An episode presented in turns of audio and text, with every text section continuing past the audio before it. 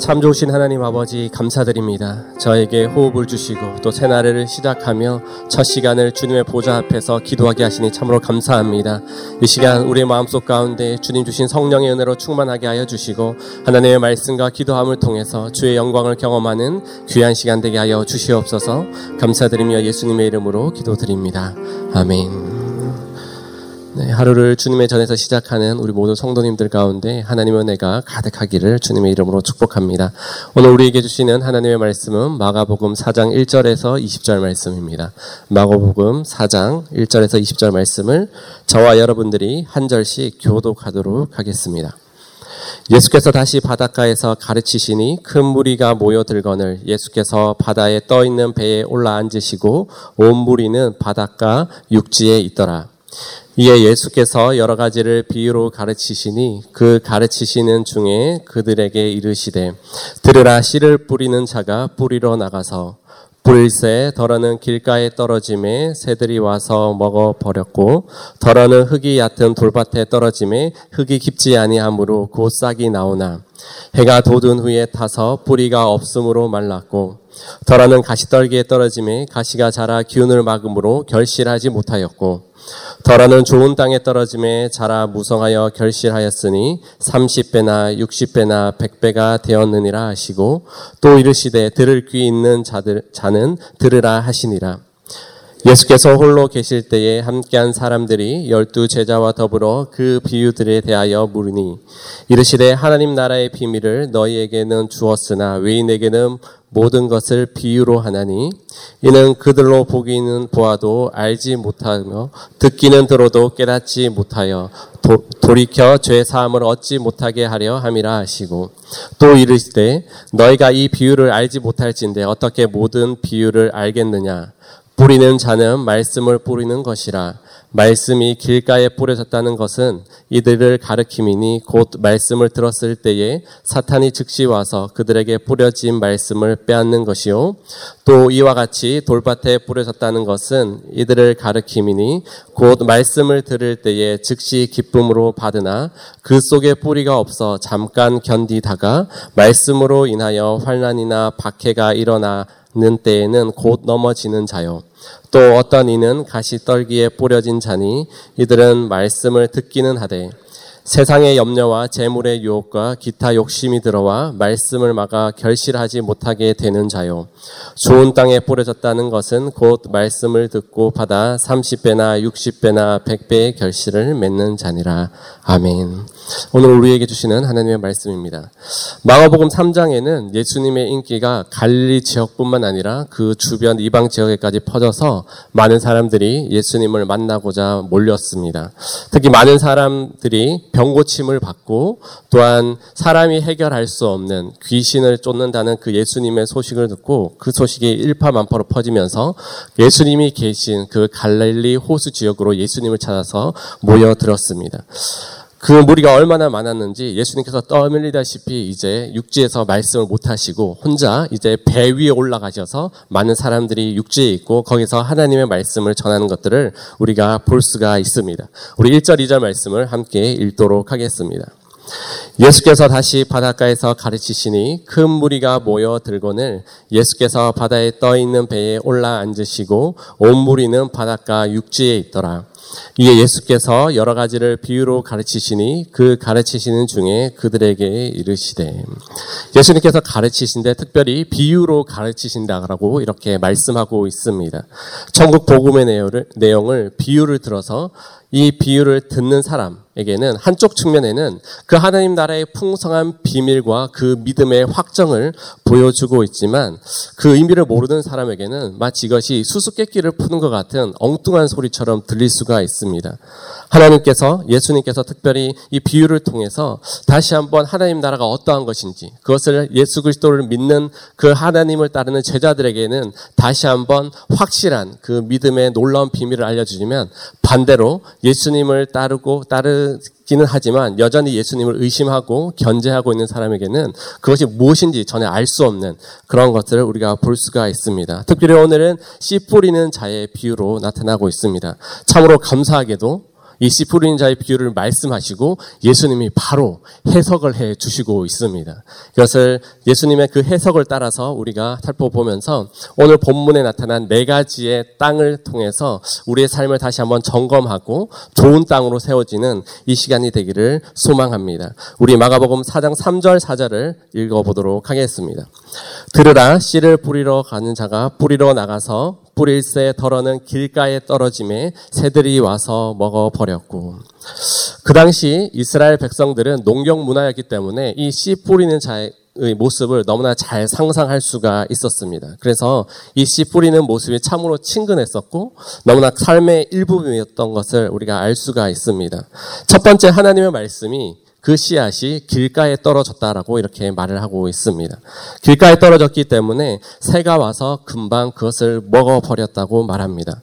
길가는 씨앗이 자랄 수 있는 환경이 아닙니다. 왜냐하면 사람들이 너무나 많이 왔다 갔다 하는 자리이기 때문에 그것이 이미 땅은 굳어져 있었고 설령 그곳에 씨가 뿌려져 있다고 하더라도 사람들이 왔다 갔다 하면서 그 씨앗을 밟아버리기 때문에 그곳에서는 씨앗이 자라갈 수가 없습니다. 예수님은 이 길가에 뿌려진 씨앗을 이렇게 말씀합니다. 우리 15절 말씀을 읽도록 하겠습니다. 말씀이 길가에 뿌려졌다는 것은 이들을 가르킴이니 곧 말씀을 들었을 때에 사탄이 즉시 와서 그들에게 뿌려진 말씀을 빼앗는 것이요. 농부 대신 하나님께서 그 말씀을 뿌렸는데 사탄이 와서 말씀을 빼앗아 간다라고 이렇게 말을 하고 있습니다.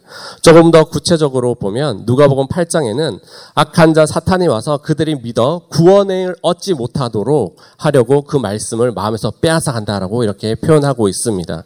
여기에서 즉시라는 단어에 한번 주목해 보기를 원합니다. 많은 사람들이 하나님의 말씀을 듣지만 그 마음밭이 준비되어 있지 않다면 즉시 사탄은 그것을 빼앗아 갑니다. 왜냐하면 사탄은 그 말씀의 능력을 잘 알고 있고 그 하나님의 말씀이 사람을 얼마나 변화시키는지 잘 알고 있기 때문입니다. 그래서 우리가 하나님의 말씀을 들었을 때 즉시 그것을 받아야지만 그것이 하나님께서 주시는 그 말씀의 풍성함을 알 수가 있는 것입니다. 오늘 말씀을 듣고 오늘 저녁에 묵상해야지 하면 사탄이 그 말씀을 빼앗아 버립니다. 우리의 삶의 분주한 부분들을 사탄은 노리고 있다라는 것입니다.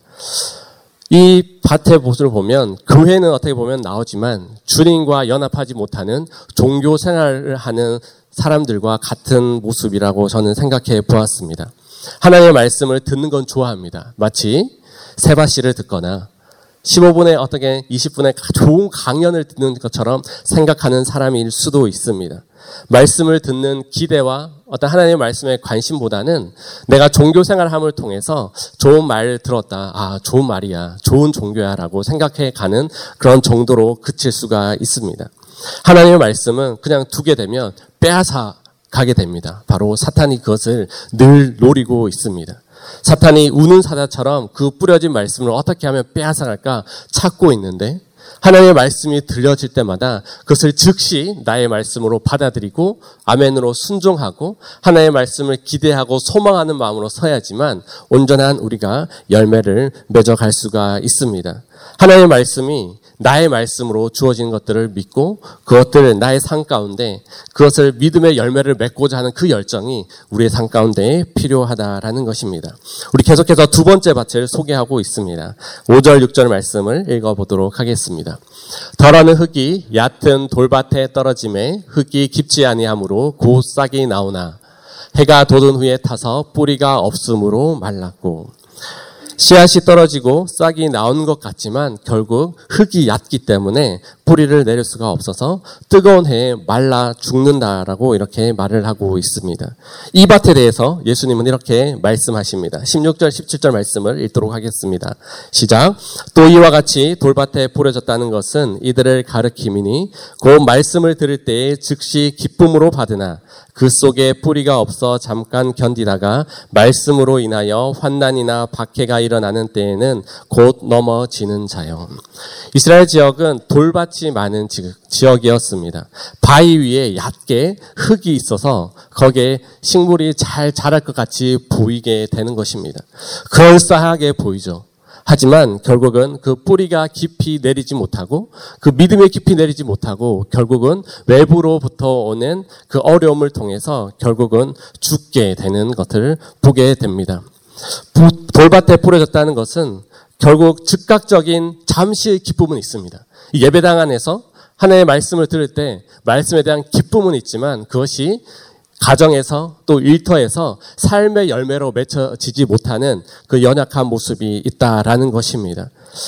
말은 잘하고 말은 혼자 성령 충만한 것 같이 말하지만 정작 그 삶을 깊숙이 들여다보면 그상 가운데 하나님께서 주시는 그 말씀의 풍성함과 하나님께서 주시는 그 말씀의 인도하심은 없이 잠시의 기쁨, 잠시의 만족으로 그것을 좋아하고 그것이 마치 그 모든 것을 이루었느냐.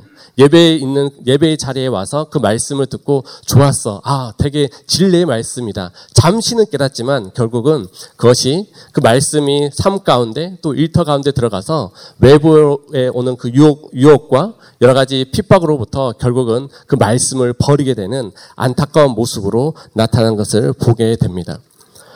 마치 태양이 강하게 내리쬐는 그 환경에서 그것을 견디지 못하고 쓰러지고 말라가는 인생을 우리는 또한 볼 수가 있는 것이죠. 우리 세 번째 밭을 한번 또한 보도록 하겠습니다. 우리 7절 말씀을 읽어 보도록 하겠습니다. 덜어는 가시 떨기에 떨어짐에 가시가 자라 기운을 막음으로 결실하지 못하였고 가시 떨기로 가득한 마음밭의 모습입니다. 자라고 싶지만 가시로 인해서 자라가지 못합니다. 가시와 뒤엉켜서 잘하는 것 같지만 결국에는 열매를 맺지 못하는 것들을 보게 됩니다. 우리 18절 19절 말씀 예수님의 해석을 보도록 하겠습니다. 또 어떤 이는 가시 떨기에 뿌려진 자니 이들은 말씀을 듣기는 하되 세상의 염려와 재물의 유혹과 기타 욕심이 들어와 말씀을 막아 결실하지 못하게 되는 자요. 예수님은 그 가시에 대해서 아주 구체적으로 말씀하고 있습니다. 바로 세상의 염려와 재물의 유혹과 기타 욕심이 이 바로 가시 덩 가시 떨기와 같다라고 이렇게 말을 하고 있습니다. 우리는 개인의 근심과 걱정으로 인해 마음에 늘 두려움과 염려를 가지고 있습니다. 그 걱정으로 인해서 하나님께서 주신 그 약속의 말씀 대신 그 약속의 말씀보다 내가 현재 처해 있는 상황이 더 크기 때문에 그것으로 인해 두려워하고 때로는 하나님을 의심하기도 합니다. 말씀의 능력을 안다고는 하지만 입으로 고백하지만 그 염려가 너무 크기에 우리는 실패의 자리에 머무를 수도 있습니다. 심지어는 예배하고 기도의 자리에 나와 있지만 지금도 혹시 성도님들 가운데 여러분들 염려 때문에 지금 머릿속에 그것이 맴돌고 있지는 않으신지요? 세상의 염려들, 그것이 우리가 하나님의 말씀 가운데 풍성의 열매 맺지 못하도록 하는 가시덩굴과 같습니다. 또한 그 가시덩굴은 또한 재물의 유혹이라고 분명하게 말을 해주고 있습니다. 또한 욕심이라고 이렇게 말을 하고 있습니다. 하나님께서 우리에게 맞는 물질들을 주십니다. 물질이 나쁜 것은 아닙니다. 하지만 물질에 대한 욕심이 있고 그 물질로 인해서 결국은 우리가 이 믿음 안에서 온전히 자라가지 못하고 열매 맺지 못하도록 하는 많은 유혹의 세력들이 있습니다. 어떻게 보면 하나님을 사랑한다고 하지만 하나님보다 물질이 우상이 되어서 그것에 더 초점을 맞추고 그것이 하나님보다 더 크신 능력과 하나님보다 더 많은 것들을 해결해 줄 수 있다고 살아가는 것이 이 세상의 모습입니다.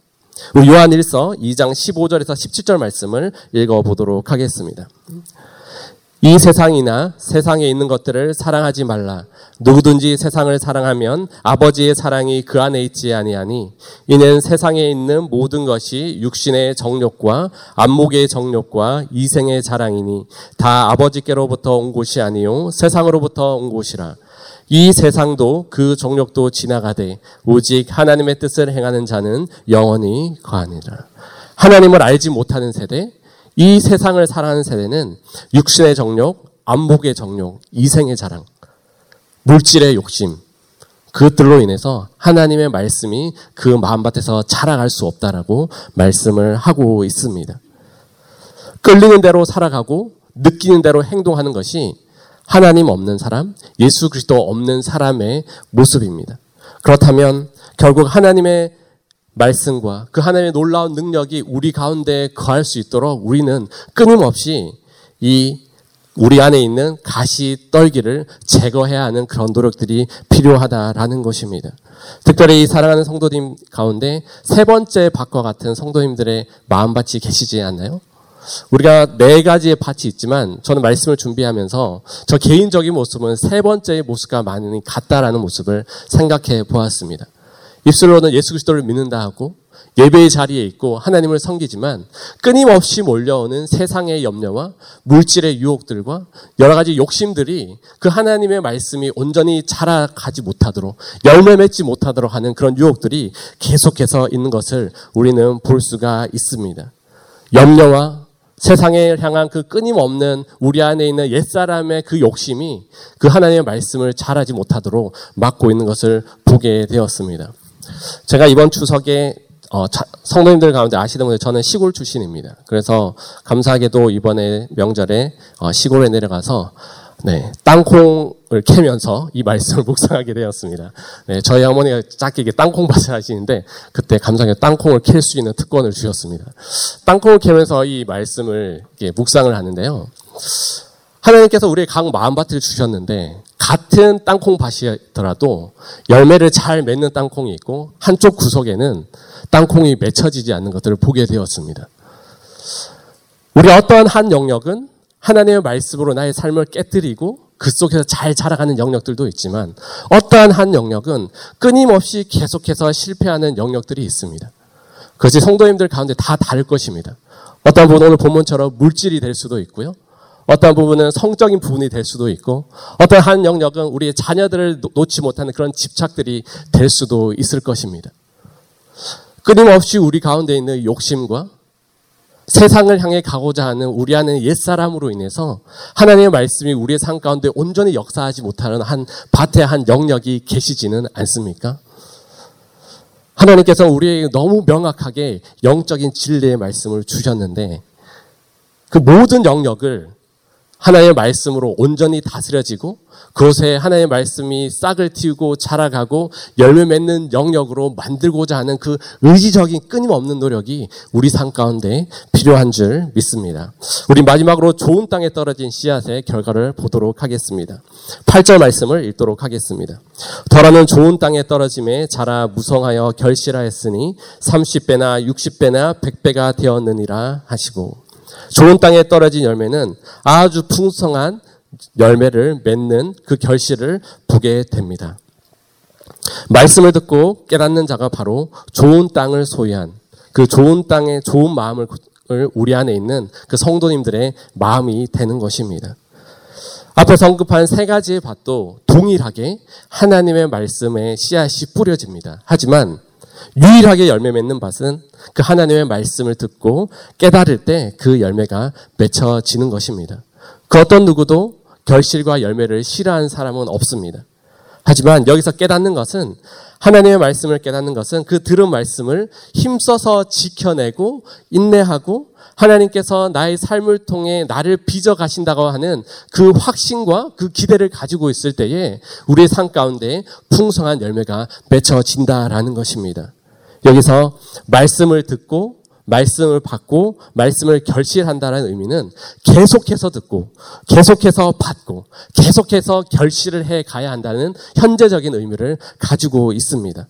생명은 과거의 생명에 끝나는 것이 아니라 과거에도 잘하고 지금도 잘하고 앞으로도 하나님의 말씀이 우리의 삶 가운데 역사하여서 자라가고 열매 맺어 한다는 것을 우리의 마음속에 기억하고 그렇게 그 열매를 맺기 위해서 끊임없이 노력해야 한다라는 것입니다. 그 당시 농경 문화에서는 한 알의 씨앗을 심으면 열 알이 나오는 것이 보통적인 소출의 결과라고 합니다. 그러나 오늘 본문은 30배, 60배, 100배의 열매를 맺는다고 합니다. 이것은 단순히 양적인 뿐만 아니라 질적인 그런 풍성함까지 함께 포함을 하고 있습니다. 그 열매를 통해서 그 열매는 단순히 우리에게 주어진 내가 손에 잡을 수 있는 것이 많아지는 것이 아니라 결국 이 열매는 우리의 믿음의 성숙이요.